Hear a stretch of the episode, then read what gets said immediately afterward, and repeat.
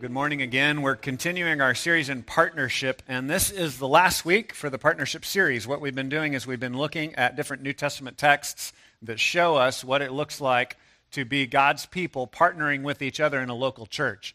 And in this process, we're giving you the opportunity to partner with Grace Bible Church. We've got some forms in the back and Constitution and places where you can sign up and say, uh, I am a partner with Jesus, I'm a follower of Christ, but I also want to then partner with you in this local church. So you've got that opportunity. We continue to invite you to do that. Those forms are in the back of the room.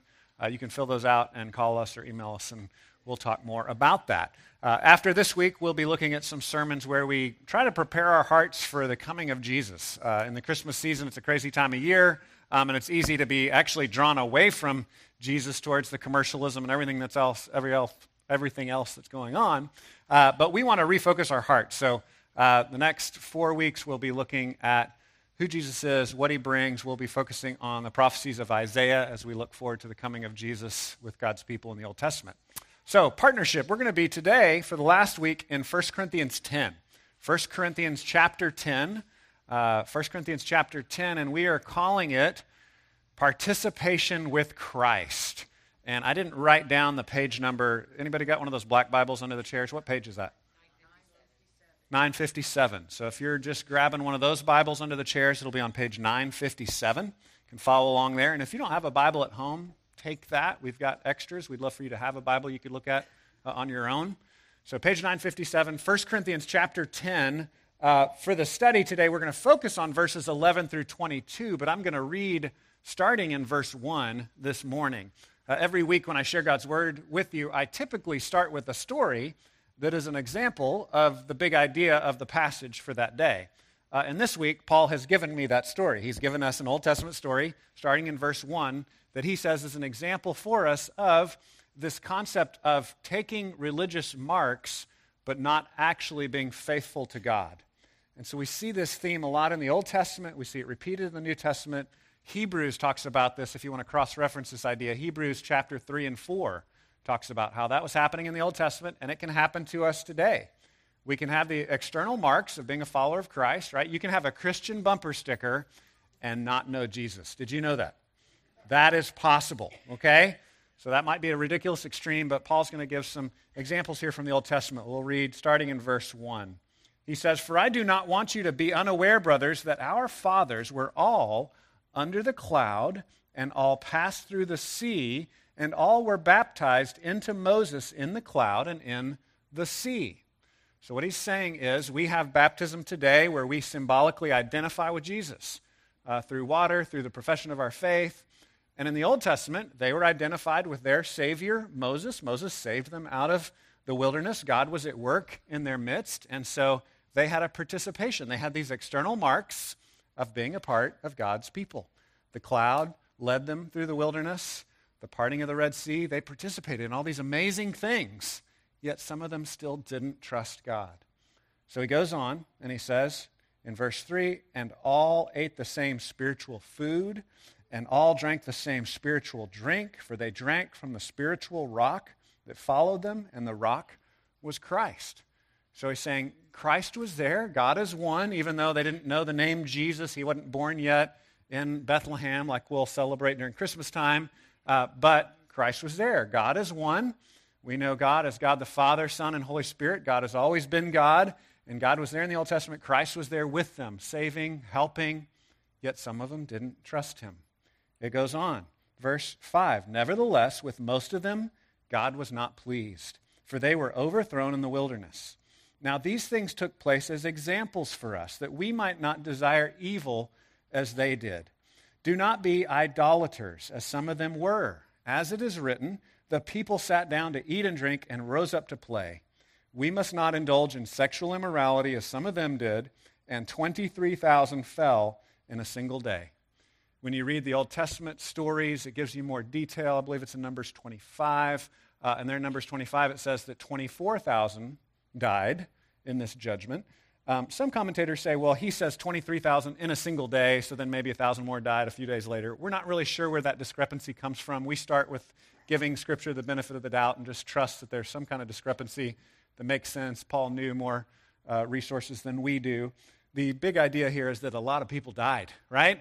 That's a lot of people. There was a judgment that took place because they weren't trusting God. They were rebelling and engaging in sexual immorality. Verse 9 We must not put Christ to the test, as some of them did and were destroyed by serpents, nor grumble, as some of them did and were destroyed by the destroyer.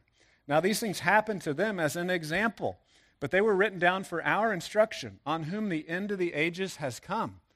All the more that we should learn, because we're living in these end times that were started through the death and resurrection of Jesus. So he says we got to pay attention to this example. Verse 12 Therefore, let anyone who thinks that he stands take heed, pay attention, lest he fall. No temptation has overtaken you that is not common to man.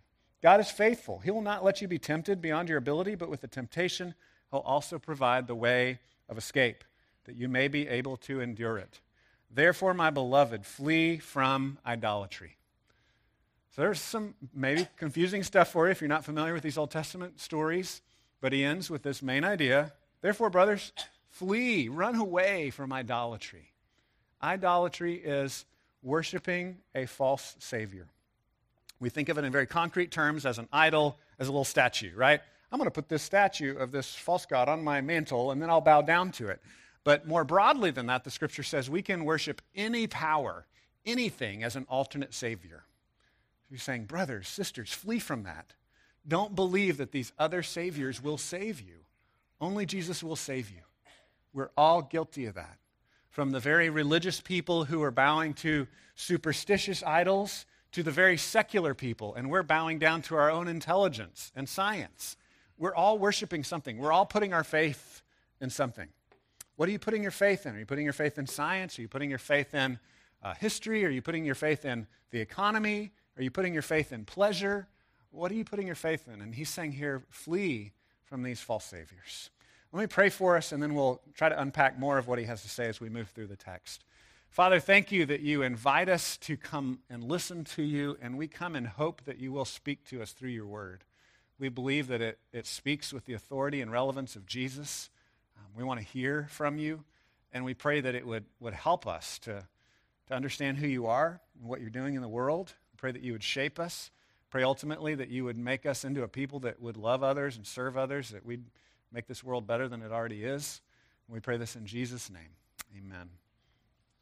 Well, as we move through this text, there's a lot of difficult stuff here. And as I said, there's cross references that you can go to. A good kind of comparison to what he's saying here is Hebrews 3 and 4. That's helpful. Uh, also, just to get the background story of what he was talking about in the Old Testament, Numbers 25 and Deuteronomy chapter 32, um, Exodus 15, 16, and 17 kind of cover. He was just kind of skipping through several examples, and he was piling all those examples together and saying, Old Testament people had the marks of being the people of God, yet they didn't love God. And in the New Testament, same thing. We can have the marks of being God's people. We can participate in religious stuff like showing up for church service, but not really trust God. That's, that's possible. We know that as a reality. We know that's possible. So he's warning us and saying, you know what? There's a difference between this kind of external participation and actually trusting God for real, loving Him, trusting Him, seeing Him as your provider. So the first thing that we'll see in the text is that we should beware of superficial partnership. It's always a danger. There's always this danger of having a superficial connection, kind of religiosity. I think of it sometimes as like a vending machine view of God. Uh, do you see God as a vending machine and you're putting in quarters of religious participation? God, I've put in my participation of I gave to the poor, uh, I showed up at church, I served in the nursery. That's like three coins right there. Um, right? Like I helped an old lady across the street. I read my Bible this morning uh, had an ecstatic experience of worship, right? What are those coins you're putting in and you're saying, I participated, I participated. Okay, God, you owe me. You better bless me now. You owe me now my best life now. You've got to give me stuff in return for me being religious. That's always a danger for us. And we have to entrust ourselves to Him, not just the stuff we want from Him. So we need to beware of superficial partnership.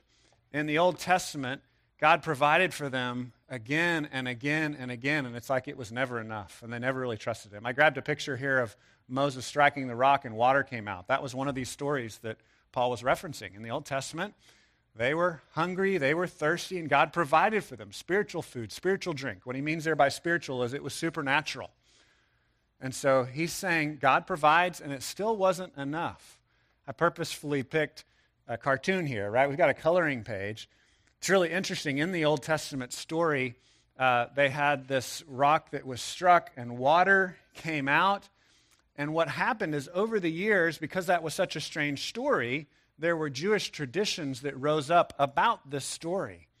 And they were almost cartoonish. There was kind of like this funny story about a movable well that just kind of like magically moved around with them throughout the desert, right? And that's not that's not really in the scripture, but it was some of the Jews were kind of making up these traditions. And so some skeptical scholars look at this where Paul says the rock that followed them was Christ. And he says, See, Paul believed in those weird stories about the cartoon well that followed them around to give them water. And, and what I would say is, you know what? If I give an illustration and I say, I just went to see Justice League. Well, I haven't seen it yet. I'd like to, you know, I like superhero movies. But say I just saw a Superman movie. And I'm coming to you and giving you this illustration. I'm saying the real Superman is Jesus. Jesus is your real superhero. He's your real Superman. A thousand years from now, someone gets one of my sermons and says, See, Dave believed the Superman myth was real because he's quoting it. No, I mean, Paul does this regularly. He quotes the Greek poets. He talks about Zeus and we're in God and we have our being in Him. He's not affirming everything and every story about that. So Paul's saying, You've told these cartoonish stories about the well following you around. You know what? Something was following them. It was Jesus, the rock. He's the one that was following them. So always be looking through the, the surface and beware of superficial participation where you're like, yeah, I just, I participated at this level. I saw this. God did this for me.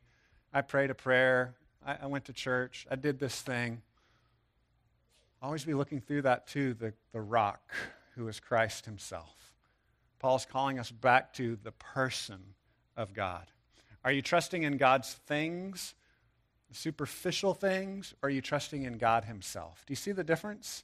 Do you see how it can even be good things? Like we we want you to come to church.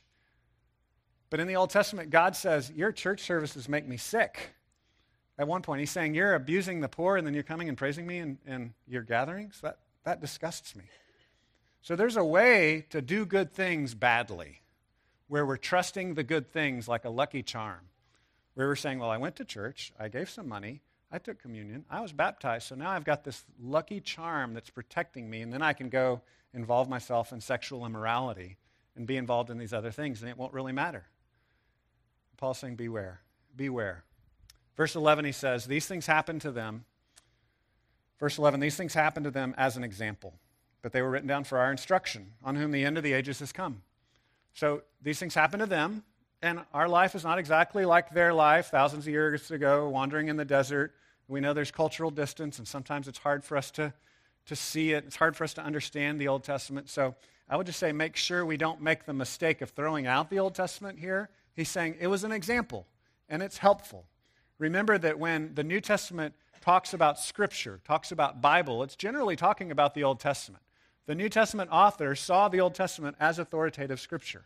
And Paul is saying that here. He's confirming that here. 1 Timothy 3.16 says all Scripture is God-breathed. It was talking about the Old Testament. And so Paul was telling Timothy, trust the Old Testament Scripture. Here, he's telling the Corinthians, trust the Old Testament Scripture. These stories were given to us for the purpose of showing us that we needed to trust God and not just trust in his blessings and superficial partnership. Goes on, verse 11, they were written down for our instruction on whom the end of the ages has come. We are living in the end times, not just because things are crazy in the Middle East. We're living in the end times because Jesus died on the cross and rose from the dead. That's what started the end times biblically. And, and we're still in them. And we're looking forward to Christ's return. And we don't know exactly how that's all going to go down, but we look forward to the end of the end times. We look forward to Him wrapping everything up and fulfilling those promises that we're longing for that are mentioned in Romans chapter 8 that everything will be made right. All of creation is groaning and longing for the sons of God to be revealed and everything to be completed. So we're living in that time, the end of the ages. And in the end of the ages, we need to trust in God and not just trust in the superficial blessings. Verse 12 says, Therefore, let Anyone who thinks that he stands, take heed lest he fall. So I put the word beware for this point. Beware of this superficial partnership. The word in the ESV is take heed. If you're reading most other more modern type translations, it says often be careful. The word in the Greek is literally look or pay attention, watch out, would be a way of saying that. Beware. Pay attention.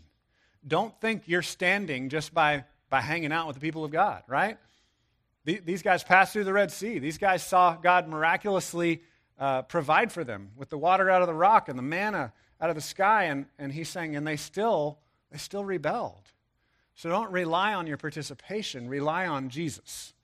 Don't rely on the marks. Don't rely on your Christian bumper sticker. Don't rely on your Christian coffee mug. And those things, those aren't bad, right? I'm not picking on you. I'm just saying we have these marks of saying, I'm with Jesus. And then there's the life where we actually say, I trust Jesus. And he's saying you, you need to actually trust him. You need to actually know him and love him and entrust yourself to him. Take heed, watch out lest you fall. Verse 13, he's now reiterating this. What does it look like to be in danger of falling? Well, verse 13, no temptation has overtaken you that is not common to man. God is faithful, and he will not let you be tempted beyond your ability, but with the temptation, he will also provide the way of escape, that you may be able to endure it.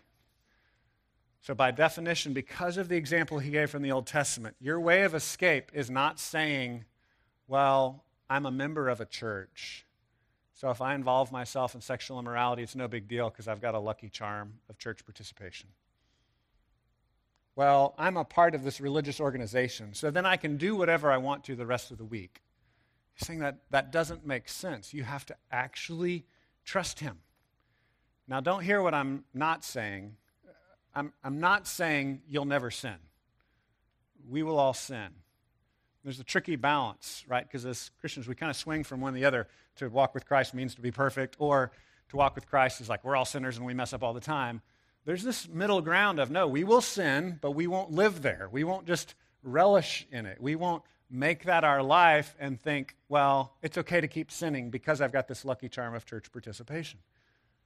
He's saying, no, there, nothing has fallen on you that's not common to everybody else. Don't think it's not fair because I have the internet. And guys before the internet were never sexually tempted, right? Have you ever thought that? No, they were.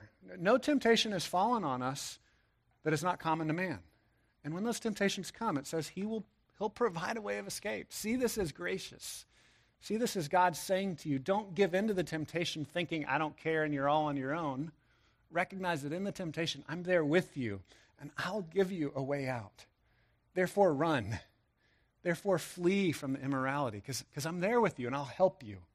We've talked a lot about the vision from the book, The Cure or True Faced, where we often are thinking, I've got to get through the sin to get to Jesus. I've got to clean up the mess so that then Jesus will love me. And the gospel says, no, Jesus went through the mess and proved his love for you. So now his arm is around you. See him as with you in the temptation, helping you work on that sin. See that he's with you and he will help you get through it. Don't see, well, we'll see if he loves me today or not. We'll wait until I see how I perform. No, see that he's come to you in the cross. Jesus took all your sins upon himself. He gives you his resurrection power. So any temptation you face, He'll provide a way out. He'll walk with you through it. It's not a, oh, I'll see how you do, and then we'll talk later. He's with you. He loves you. That's what the gospel is saying. And so his final admonition then is in verse 14. Therefore, because he's going to give you a way of escape, because he's going to help you, because he's going to walk with you through temptation, you'll be able to endure. Therefore, verse 14, my beloved, flee from idolatry. Flee from idolatry. Run from it. Run from false saviors. Run from thinking that immorality is going to save you. Run from thinking that pleasure is going to save you. The Corinthians were very open minded, they were very free. They really focused on how, well, God forgives our sins, so we can sin more. They, they did a lot of things where they were abusing their, their freedom. And Paul is working through that with them over several chapters. Chapter 8, 9, 10, and 11 is a whole section that I would encourage you to go back and look at this section and see how he's following this whole theme. And the theme is we don't have absolute freedom. Do we have freedom in Christ? Yeah, we have freedom in Christ, but we are to use that freedom to serve others in love. So, kind of two test cases, te- test cases he uses to help you think through how you should use your freedom, whether something's a good idea or not, if it's a gray issue. One is, is it going to cause a brother or sister to stumble into sin? Is it going to lead my friend into, into a deeper addiction if I'm dallying with this? Then maybe I should pull back. The other question that Paul makes real clear in 1 Corinthians chapter 9 is he says, I'm going to decide what I'm going to do based on what will help more people meet Jesus. Says, to the Jew, I'm like a Jew. To the Greek, I'm like a Greek. I'm going to be all things to all people that by all means I might save some. So those are two test cases. When you're not sure, when your behavior doesn't just fall in a clear, like Ten Commandments, this is wrong, it's always wrong. But when it's a gray issue, he says, one, is it going to cause other people to, to get messed up? Two, is it going to help people to meet Jesus? Those are two questions to ask. So when he says flee from idolatry, my question for you is what is the idol that you're tempted towards? We talk about this a lot because the Bible talks about this a lot. There are a lot of alternate saviors. There are a lot of false saviors that are offered to us. It might be pleasure, it might be money, it might be your job, it might be some in, uh, addiction that you're wrestling with that the culture has clearly said this is wrong, or it might be a good thing that the culture says this is good. That's the confusing thing about idols. Sometimes they're clearly marked, like, no, nobody should do that, but you're struggling with it anyway, you're drawn towards it. Other times it's something great. You want to have a good job and provide for your family. And then that can become an addiction, and that can become a false savior. What is the idol that is drawing your, your heart away from God? And he's saying, recognize that any temptation you're facing, there's a way of escape. And the way and the truth and the life is Jesus himself. Run, run to him. Recognize what the idol is. Recognize that superficial partnership in religious things is not enough to protect you, but you need to trust in Jesus himself, not just in the marks of being God's people. So, another way of saying this is don't just participate at a superficial level and then think you can do whatever you want to do the rest of the week. Actually, pursue Jesus. Actually, pursue Jesus. And so that leads us to the transition to this next point. And the next point is that we should pursue cross centered partnership. He's going to talk specifically about communion. He talks about communion, uh, the symbolic meal Christians take part in to show our faith in Jesus.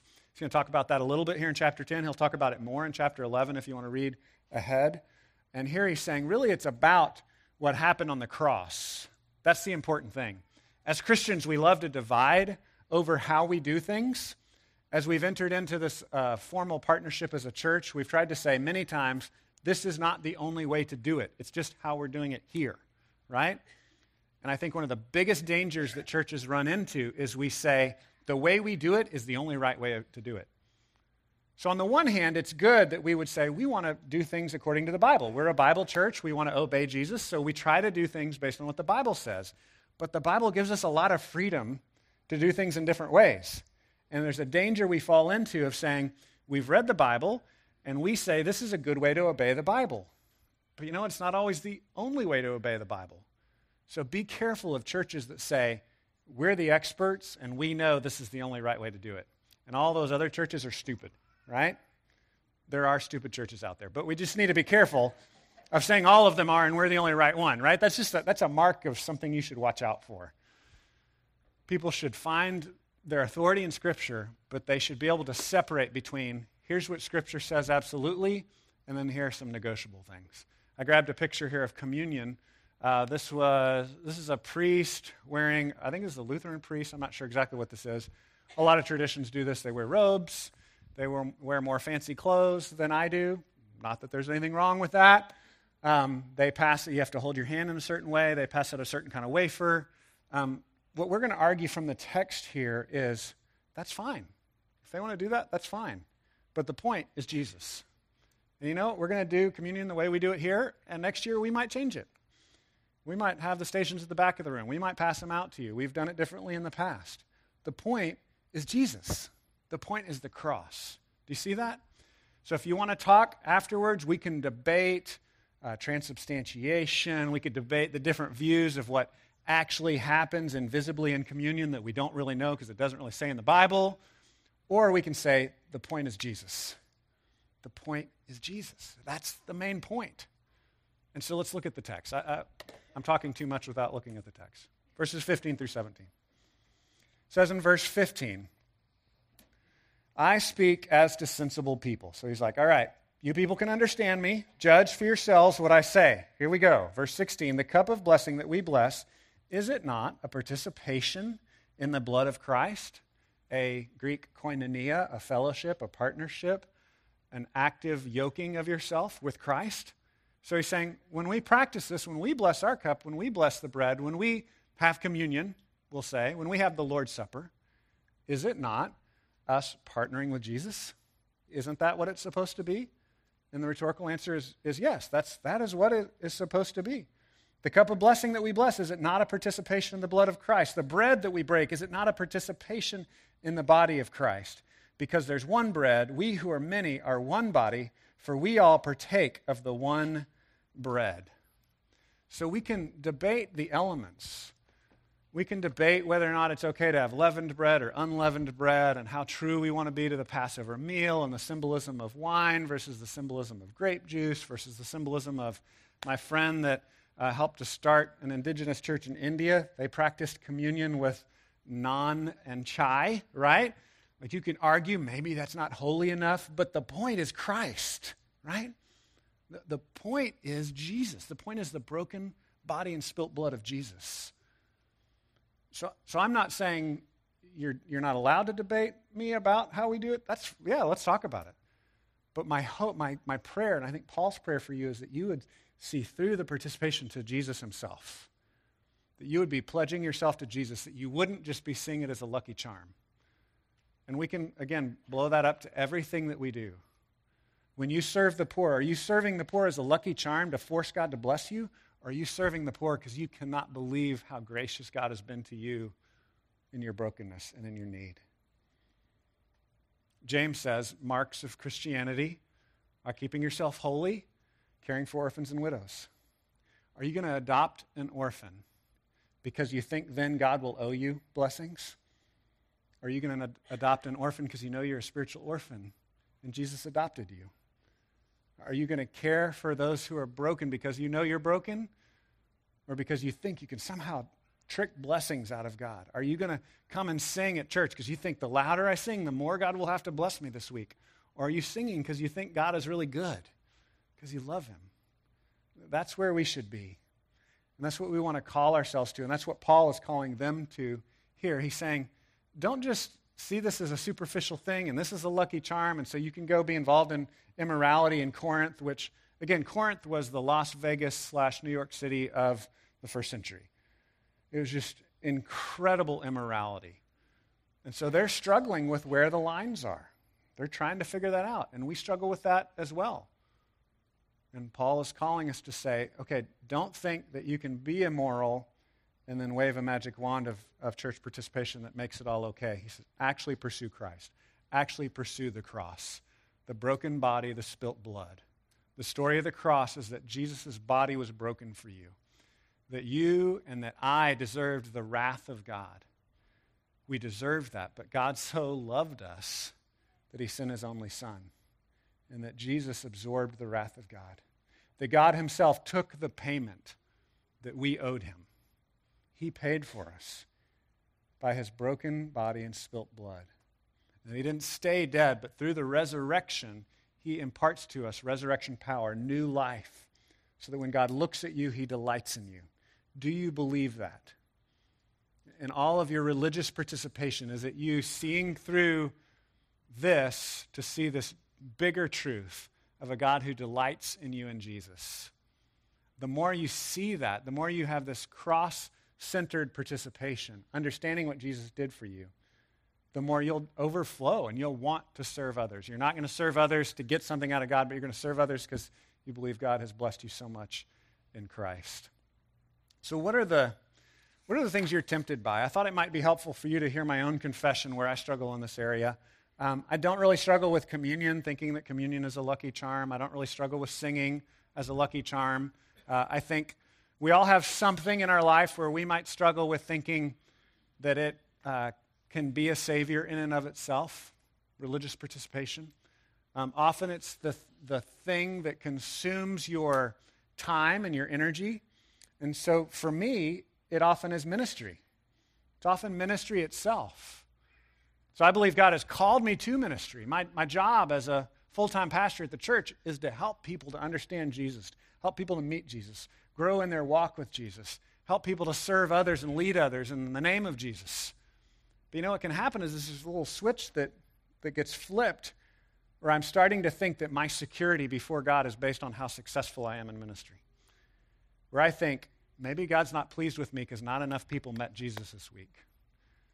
Maybe my security is shaky before God because I didn't train enough people this week, or we didn't see enough ministry success and ministry numbers. So that's an area where I struggle. And does that mean I then need to throw it out, quit my job, go move to Montana and cut wood or something, right? Well, no, I think he wants me to hang in there. I think he wants me to hang in there, but I think he wants me to do it out of a motivation of grace. Not thinking somehow my relationship with God is based on ministry success, but that I would see how much He's loved me in Christ. And because of that, I would want to get up the next day and try again. And so I think that could, could be true for any of you. I'll just ask you to think about in your own hearts where, where's the area where you're likely to drift? Often it's your area of gift, your area of vocation, your area of calling. You start to think, this is who I am, instead of, no, I'm a beloved child of God that happens to do this, right? So I'd ask you to try to diagnose, try to think about what are those areas where you're, you're drawn away to another Savior. Often it's religious things that you're thinking, this saves me instead of Jesus himself. See, see through that to the cross and see through it to a God who's come after you in Jesus. And then because of that, you're going to do things to serve him. The last thing I want us to see is that we should recognize the supernatural partnerships that we're engaging in. This is going to be a hard one for you, so I just want to worry you, uh, warn you. It's, it's a little bit scary here. He's talking about demonic stuff. And so I just want to throw out a caveat. I know we're all modern people and we don't believe in the supernatural, right? Okay, just saying that. Uh, but I'm just going to challenge us to maybe believe in the supernatural, maybe believe that there is something going on behind the scenes. So just kind of recognize that as modern people, even Christian people, we tend to want to like reduce our faith and put it in a box and keep it isolated from our everyday life and the spirit of the age is one of secularism and mechanical explanations. And the more we grow in our understanding of science, the more great mechanical explanations we see for how the world works. And that's all fine and beautiful. But just be careful. Don't start to think that the natural world is all there is. I think that's just an important thing to beware of, to pay attention to. Recognize there is a supernatural reality in this world. So let's look at verse 18. He says in verse 18, Consider the people of Israel. Are not those who eat the sacrifices participants in the altar? What do I imply then? That food offered to idols is anything? Or that an idol is anything? So he talked about participating in the communion meal should be a participation in Christ. Talked about in the Old Testament, their participation in the religious things should have been a participation in these spiritual things. And he's saying, Am I implying then if you participate somehow in idolatry, that that means the idols are real? Because we know the idols are not real, right? And that's a confusing thing in Scripture. Again, go back and read all of what he's saying in chapter 8, 9, 10, and 11. He, he covers this in more detail. So Paul's going to say false gods are not real, but there is real demonic spiritual power at work in the world. He's saying both things at the same time. So he's saying Aphrodite is not real. There is no Aphrodite. But you know what? Saying you're an enlightened Christian that says, well, I've participated in communion, so I'm safe, and I know Aphrodite is not real, so I'll go ahead and hang out at the temple of Aphrodite. Bad idea, Paul says. Bad, bad idea. Be careful because there is real dark power involved there. There is real spiritual forces at work. Be aware of this supernatural participation. When you pledge yourself, and let's, let's skip Temple of Aphrodite, right? Because probably most of you have never been to the Temple of Aphrodite. Any of you? Couple of you, maybe? Um, let's just think, let's just kind of bring it down to something very basic.